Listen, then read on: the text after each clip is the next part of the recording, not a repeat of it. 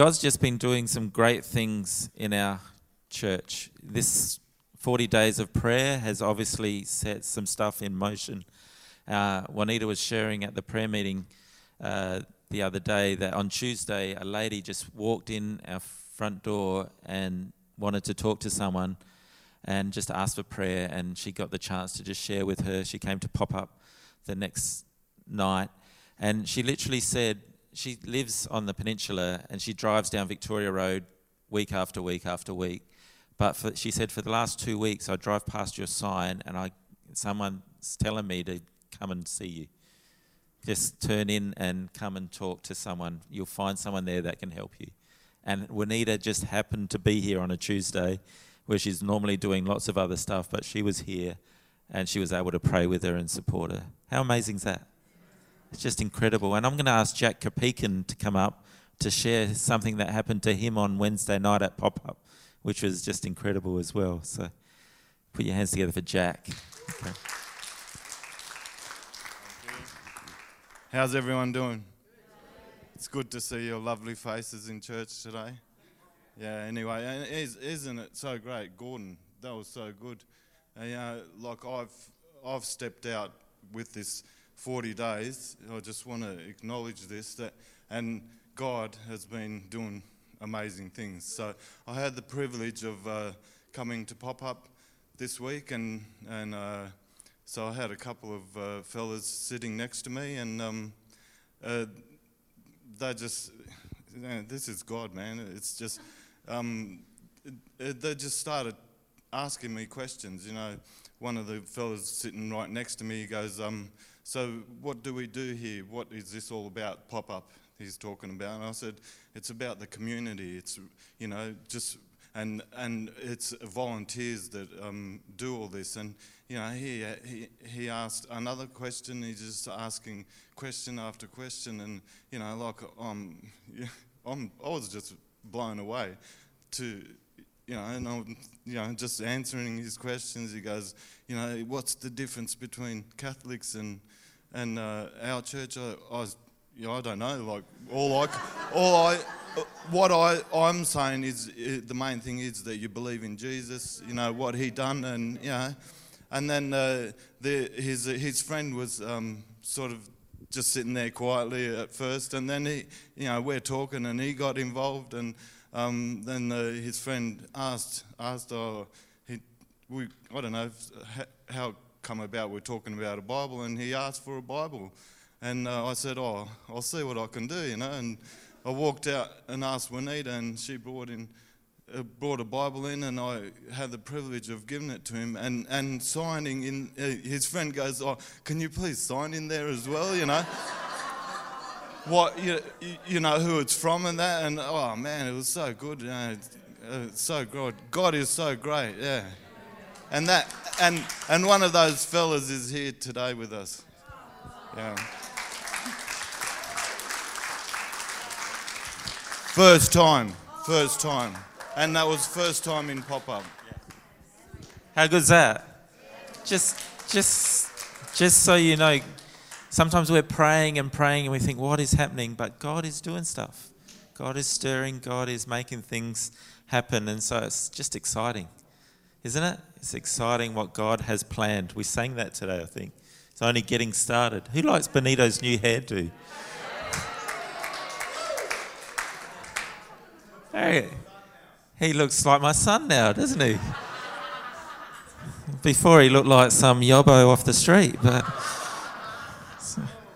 with his long hair and he's just look. Oh, he, he got it shaved last night because we we reached the goal. So that was part of the plan. But I think it looks much nicer. I'm sure his girlfriend doesn't. She's got nothing to rub her fingers through anymore. But, but, but it probably won't be there for long anyway. Because if he's going to be anything like me, he's in trouble. Uh, anyway. Is everyone happy to be in church? All right, let's pray. I think we need to pray, and then we'll uh, get into the word for today. Lord God, we thank you. It's such a privilege It's such an honor to be able to stand here and share your word. And I just thank you for this church. I thank you for every member here and even those watching online right now that you would speak to each of us, Lord God, and that your word would transform our hearts and draw us closer to you. We ask you this in Jesus' name. Amen. Who remembers last week Emily preached an amazing word? A great word, and we're continuing on that theme of deeper and stronger, that we would grow deeper roots in God and strengthen our faith. And so today I want to look a little bit deeper into the, the idea that God's character and nature gives us a framework for how we should live our lives. A few weeks ago, I shared about Jesus and how Jesus was an incredible example for us of someone who understood that God's character and nature is literally a compass that guides our lives. And the scripture I used was in John 5:19 where it says Jesus gave them this answer very truly I tell you the son can do nothing by himself. He can only do what he sees his father doing because whatever his father does the son also does Jesus understood that the father was his source for all things. And he understood that his purpose was to do only what he saw the Father doing. So, in other words, his purpose was to imitate God's nature and character. So, by his example, by Jesus' example, he shows us how we are to live our lives. Because our purpose, the Bible tells us, is that we would be conformed into the image of his Son, Jesus. So, what does that mean? Literally, it means what it says in our vision statement as a church that we would live like Jesus lived. 1 John 2 9. If you call yourself a Christian, then live your life as Jesus lived. So we're not called to live our life according to our feelings, which we often tend to do, but we're called to live our life by faith in the character and nature of God. Now, Emily said this last week, and she said, the way we see God has a massive impact on how we live our lives. Do you remember that? That the way we see God has a massive impact on how we live our lives. When I was a young boy, I grew up in a church which was very legalistic. And if you did anything, the first thing they said to you is that you're going to hell. That's basically you, you uh, oh, just to give you a picture of this, I'm not a lady, but if ladies, if ladies wore pants, they were going to hell because ladies were only meant to wear dresses. And so if I went to the movies, I was going to hell. So I grew up with this idea that God was ready to crack me over the head every time I did something wrong. Every time I sinned, I, would, I was thinking God's going to come down and punish me because that's the way I saw God. And so the way so I lived life in fear that I was going to hell. But this is this is really important because the challenge for us today is that do we see God as he truly reveals himself in his word or do we allow false and untrue images of God to affect the way we practice our faith? I'll say that again. Do we see God as He truly shows Himself in His Word? Or do we allow false and untrue images of God to affect the way we live out our faith? Because if we're going to have deep roots, we need to make sure we see God for who He truly is. And today I want to look at one of God's character traits that I believe will help us understand who he really is, and so we understand who we truly are. And this character trait is the character trait of love. And I believe if we understand that God is love, I believe that, that we will not only strengthen our relationship with Him, but we will also discover purpose and direction for our lives. Anyone keen to do that? I shared a few weeks ago that Jesus explained how our relationship with Him should work. And I shared the scripture from John 15, verse 5, where Jesus says, I am the vine, you are the branches. If you remain in me, or if you abide in me and I in you, you will bear much fruit, because apart from me, you can do nothing. A bit like what Jesus said when he said, I can do nothing by himself, myself. We can't do anything without God. He is our source for all things. So he sets that parameter. But for us to fully understand the full context of this passage, we need to keep reading on. Because as we read on, we discover that love is the driving force for everything when it comes to our relationship with God. Let's have a look at it.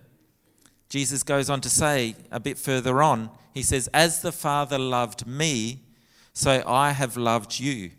Abide in my love.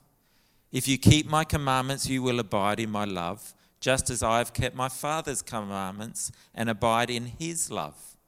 These things I have spoken to you, that my joy may be in you, and that your joy may be full.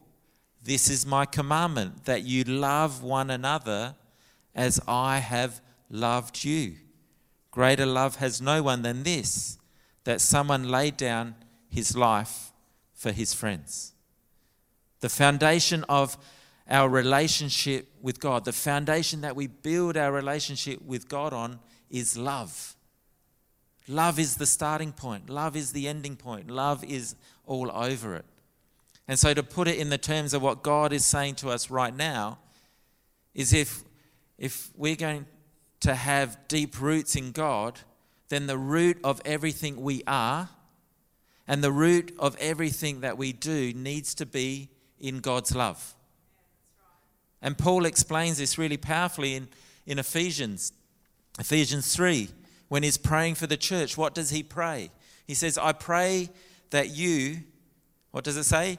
Being rooted and established in love. So, what are we rooted in? Love. This is the core of who we are. Established means a foundation. It's like the so we are rooted and founded in love, and may that we may have power together with all of the Lord's holy people to grasp how wide and long and high and deep is the love of Christ. And to know this love that surpasses knowledge, that you may be filled to the measure of all the fullness of God. How powerful is this? What are we to be founded in? What should we be driving and getting to know and understand? God's love. God's love is what will bring us to a place where we will understand the fullness of God. This is the Apostle Paul's prayer to, for us, is that we would fully grasp the, the love of God because in it is the fullness of God. And in the fullness of God, we discover all that God has planned us to be. But to understand this love, we need to realize that this love is not like any love that we see around us. It's a different kind of love to any love we will experience in this world. This, this is the love, as I shared a couple of weeks ago, this is a love that exists in the Godhead, in the Trinity, between Father, Son, and Holy Spirit. Remember that? And out of this love between Father, Son, and Holy Spirit, everything was created. It's because of the love they had between them that they couldn't be contained, and all the world, all the universe, every part of it, as far as you can go. You consider how big science is telling us the universe is, it's all because of God's love. And out of all of that, He chose to also create us. And this love that we're talking about is so unified. They are so committed and so unified together that their purpose will not be stopped. This is exciting for you to hear because in our world, which is so corrupt and broken and fallen, and so much rubbish is going on, we need to hear that God's plan, because of the unity between Father, Son, and Holy Spirit, it will be completed. He will continue to work until He restores all things back to Him. This is God's, because of God's love, that's why that is possible. And this love, the Bible teaches us, will sacrifice everything for the benefit of others, in particular for the benefit of us. Now, here's the thing this love that Jesus taught about was so revolutionary in its time that they literally had to create a new word to, to explain what it was. Because I'm not saying that this love didn't exist before, because we know it did. It existed in God. But the, the reality is that when Jesus came, he was the perfect expression of this love. He, in, in human form, he showed us exactly what this love looks like. Jesus showed us through his words and his actions that God is all about love. But this is the exciting thing. God, Jesus didn't stop there because he then invites us into this love. He invites us to experience this love. He invites us to be a part of this love. And it doesn't stop there because then he encourages us to then show this love to those around us.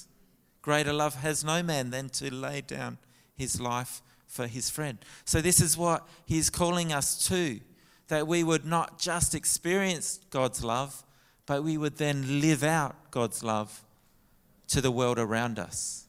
That's why, as Jack said, that's why we do pop up.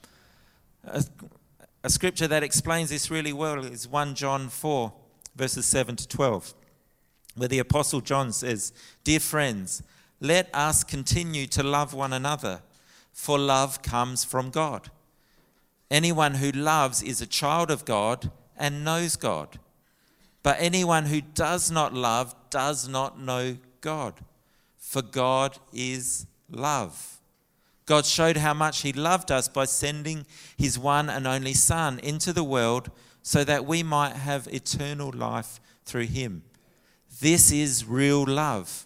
Not that we loved God, but that He loved us and sent His Son as a sacrifice to take away our sins.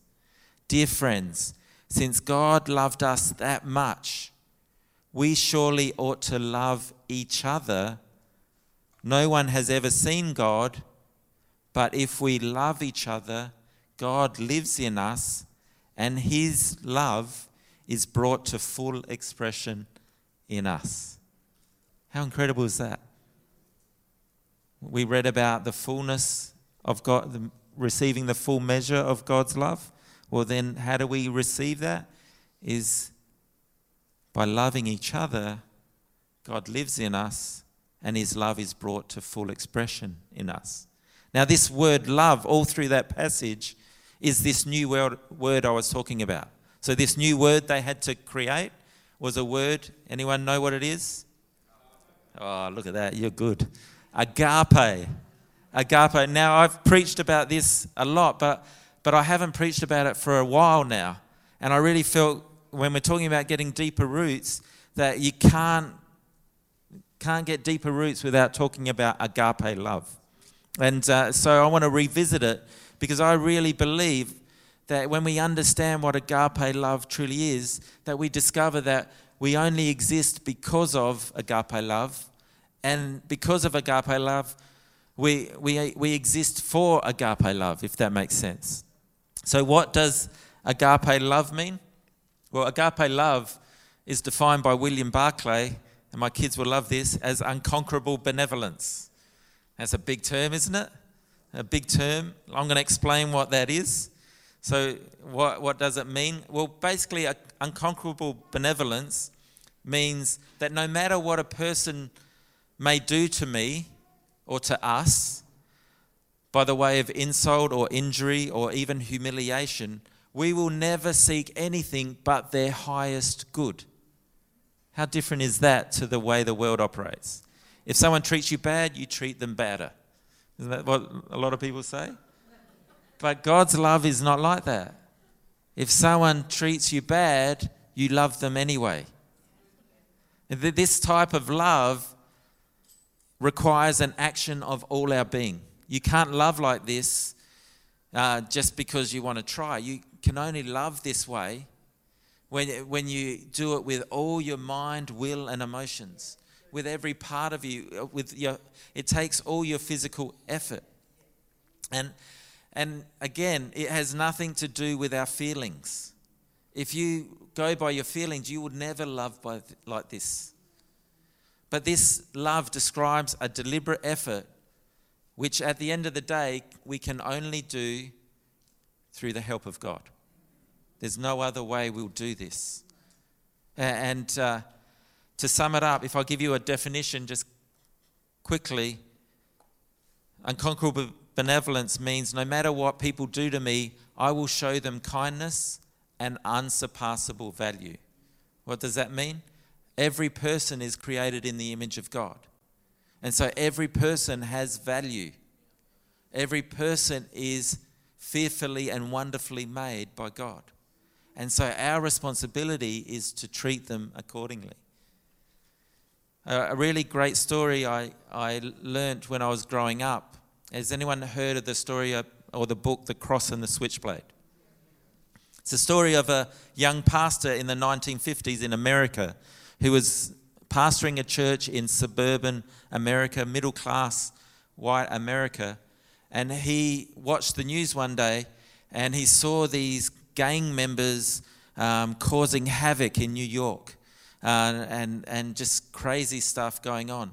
And he felt God say to him, Go and minister to them, go and show them God's love. And so he went to New York and uh, left his church and went to New York. His name was David Wilkerson. And in the early days while he was there, there was a, a notorious gang leader by the name of Nicky Cruz. And he was known all over. And one day, David Wilkerson met Nicky Cruz. And Nicky Cruz, literal words to him is, If you come near me, I will kill you. And this is what, if you want to know what agape love looks like, this is David Wilkerson's response to Nicky Cruz was, Yeah, you could do that. You could cut me up into a thousand pieces and lay them in the street right here in front of us. And I want you to know that every piece will still love you. That's agape love. Agape love is a love that says, I will love you and show that you are of value and worth no matter how you might treat me. Because that's the way God loves us. So, to give you some practical ideas of what agape love looks like, the first thing we need to understand is that agape love is unlimited. John 3:16 we know says for God so loved the world that he gave his one and only son that whoever believes in him shall not perish but have eternal life. So God has no favorites. God loves the whole world. He loves all of the world. It doesn't matter what race you are, what gender you are, it doesn't matter what background you come from, rich, poor, or anything in between. God loves us all equally. God loves all the world. He sent his son for all the world. All of us, everyone. And this is the uh, encouragement for us is that if God loves all the world, then so should we. This is what agape love looks like unconquerable benevolence. It, it's as we know, it's unconditional. Romans 5 8 says, But God demonstrates his love for us in this while we were still sinners, Christ died for us. So let, think about that first statement I made. It's unlimited. I, I, I forgot to say this as well that he loves sinners and Christian the same. Think about that. Sometimes we think God loves us as Christians, but he hates those dirty old sinners out there in the world. It's not what it's like. This verse, this next passage shows us that it's unconditional. That but God demonstrates his love for us. When does he do that? While we were still sinners. He died for us. Why would God change his mind once we become Christians? He still loves sinners no matter what. And this is really important for us to understand because in our social structures and society today, We live in a performance based society, isn't that true? That you are valued if you achieve great things. If you're, you know, I won't say any football analogies because both the teams were terrible this weekend. But, but the reality, if you're if you're flying high and you're doing great, you're earning lots of money, or, or you're achieving and you're achieving great things, or you, you look beautiful and you look amazing, like me, you know, so incredible, or like Benito with that amazing haircut. When you're a trendsetter and you, you just look, you look picture perfect, and your Instagram is just about so many good things, and you filter it all so it looks great but, but if you look great, then people put you up on a pedestal and say, oh, look at that person. You don't know what their life is like. But we think, oh, they look great, so they must be great. But this is, this is the thing God wants us to know that He does not operate on this performance based mentality. He sees us all the same, He loves us all the same. So whether you are uh, the lowest of the low or the highest of the high in the world's terms, he still loves you. And what an incredible challenge for us as a church that we would not base our love for someone on their behavior or their righteousness or their goodness, but we would base our love for them on the character and nature of God, who is love, who gives them unconditional love no matter how they behave. How incredible is that? This is what God's called us to. The last thing I want to share about agape love is that it's forgiving. And this is where we really see the expression of agape love in action, in the act of forgiveness. You don't know what God's kind of love is until you have to forgive someone who has really hurt you. Jesus showed us this example so powerfully in Luke 23, verse 34, when he was on the cross and he said those powerful words Father, forgive them, for they don't know what they're doing. This is God's love at its very best. This is what agape love is all about. This is unconquerable benevolence. Jesus didn't just talk about loving your enemies, he actually did it. While he was on that cross and people subjected him to all sorts of inexpressible pain and agony, his action of forgiveness on the cross showed us what real love looks like. You see, Jesus taught passionately about forgiveness all his life. There was parables and all sorts of times he talked about how we should forgive 70 times 7. The parable of the, the, the unforgiving servant and many more. But at that moment, with these words on the cross, Jesus moved from just talking about forgiveness to actually doing it. And at that moment, he gained full credibility with anyone who knew him because he didn't just talk about it, he actually did it. Jesus showed us in that action that when we love through forgiveness, we actually experience spiritual maturity. That's when we deepen our roots if you want to deepen your roots, there's no greater way to deepen your roots than to learn to forgive those who hurt you and those who have done wrong to you. Martin Luther King says it like this Forgiveness is not an occasional act, it is a permanent attitude. So, in closing, last week Emily shared from 1 Corinthians 13, which is probably the greatest description of what agape love is all about unconquerable benevolence, what it looks like. And it says there, love is patient, love is kind, it does not envy, it does not boast, it is not proud, it does not dishonor others, it is not self seeking, it is not easily angered, it keeps no record of wrongs. Love does not delight in evil, but rejoices with truth. It always protects, always trusts, always hopes, and always perseveres. Love never fails, it says. Now, we explained last week, or Emily explained, that you could simply put God's name in there if you want to know what God's character is, because God's character is love. So God is patient, God is kind. We know that. And, and so you could go through all of that. And then if we are going to be his children, then it makes sense that as his children, we look like and imitate our father.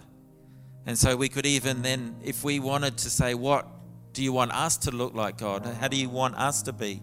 Well, then he would say, Then put your name there, which is a challenge in itself.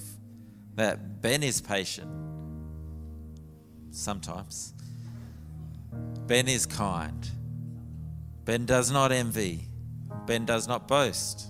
Well, I already failed at that today. Ben is not proud. Just think of that, of saying that to yourself. Is that what you look like? It's really interesting that there's another verse in the Bible in Galatians 5 where it talks about the fruit of the Spirit. And the first fruit of the Spirit is love. And then it goes on joy, patience, kindness, all these things. And I read a really interesting thing that Martin Luther explained about this passage in Galatians 5, and he related it back to 1 Corinthians 13.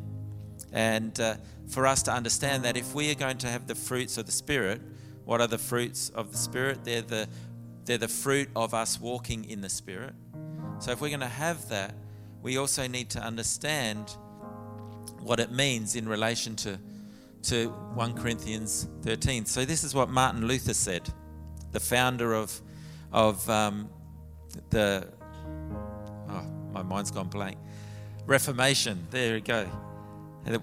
That gives us uh, Protest, the Protestant side of Christianity. But he said, it might, when he's talking about Galatians 5, he says, it might have been enough to have said love and no more. For love extends itself into all the fruits of the Spirit. And in 1 Corinthians 13, Paul attributes to love all the fruits which are done in the Spirit. When he says love is patient, love is courteous, etc., etc. Notwithstanding, he would set it here by itself among the rest of the fruits of the Spirit.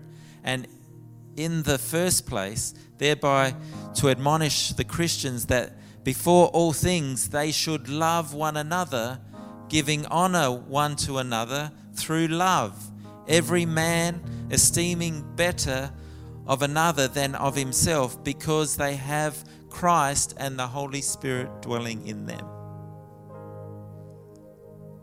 This term of the, the term fruit reminds us of the scripture in John 15, doesn't it? That Jesus says, I am the vine, you are the branches. If you abide in me, you will bear much fruit if we are to deepen our roots in this love that God has called us to be established in, we can only do it by spending time abiding with God, spending time in His presence, spending time knowing Him. And I found in John, in the latter part of John, Jesus has a there's a whole few chapters of Jesus' final prayer, and in John 17 he, he says a prayer, and at the end of that prayer, he, he says this prayer for his people, his, his disciples. And then he expands it to all the disciples that will come. So, people like you and I. And in that prayer, he prayed that we would experience the same kind of love that he had with his Father. This is what he says. Jesus says, as he's talking to the Father, he says, I made known to them your name, and I will continue to make it known. And then he says this that the love with which you have loved me may be in them, and I in them. That the love that with which you have loved me may be in them. This was Jesus' hope. This was Jesus' last prayer before he was arrested and then go on to crucify. His prayer was that we, his church, would experience the same love that was in the Godhead. That we would know that same love and not just know it, but that we would be a living example of that love to the world we live in. That's what his prayer was for us. That we would experience with each other the same love that God has for us. I really believe the only way we can do this is by experiencing God's love, firstly for ourselves, and then allowing it to be a driving force for everything else in our lives. Just like Jesus said, I only do what I see the Father doing, that that would be our prayer as well or our commitment that we would only do what we see God doing. What does God do? He loves. I'm just going to ask everyone to bow their heads in prayer.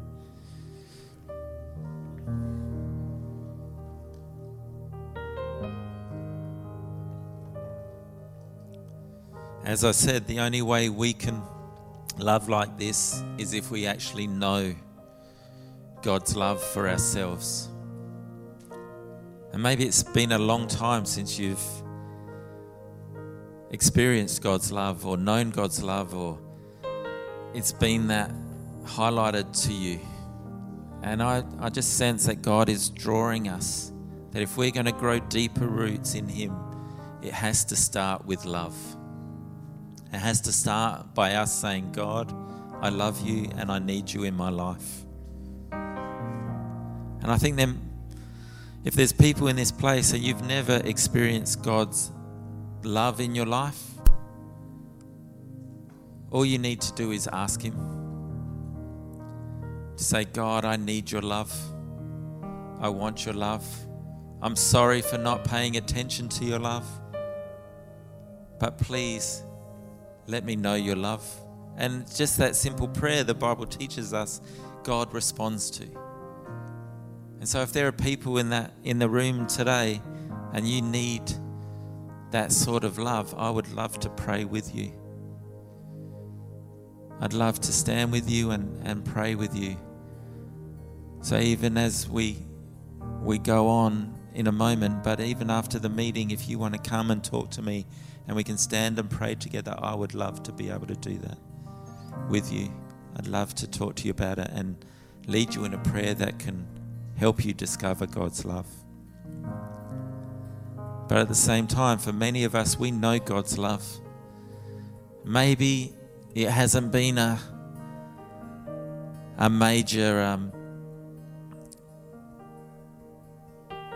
acknowledgement for us, something that we've been making our focus. We've gotten distracted by everything life throws at us.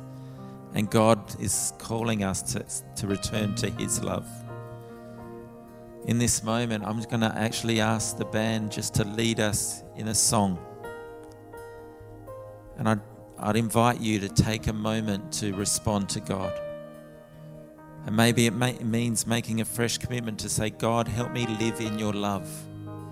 Help me love like you love. I'm not doing it as best I can, but help me make that a priority of my life. So as the band leads us, I'd encourage you to step up and and and respond to God and say, God, I open my life to you. And I give my life to you afresh and just say, God, help me love like you love. So just as the band plays, I'd invite you in your seats, wherever you are, whether you want to stand or not, but just to take a moment to reach out to Him and ask for His help to love that way.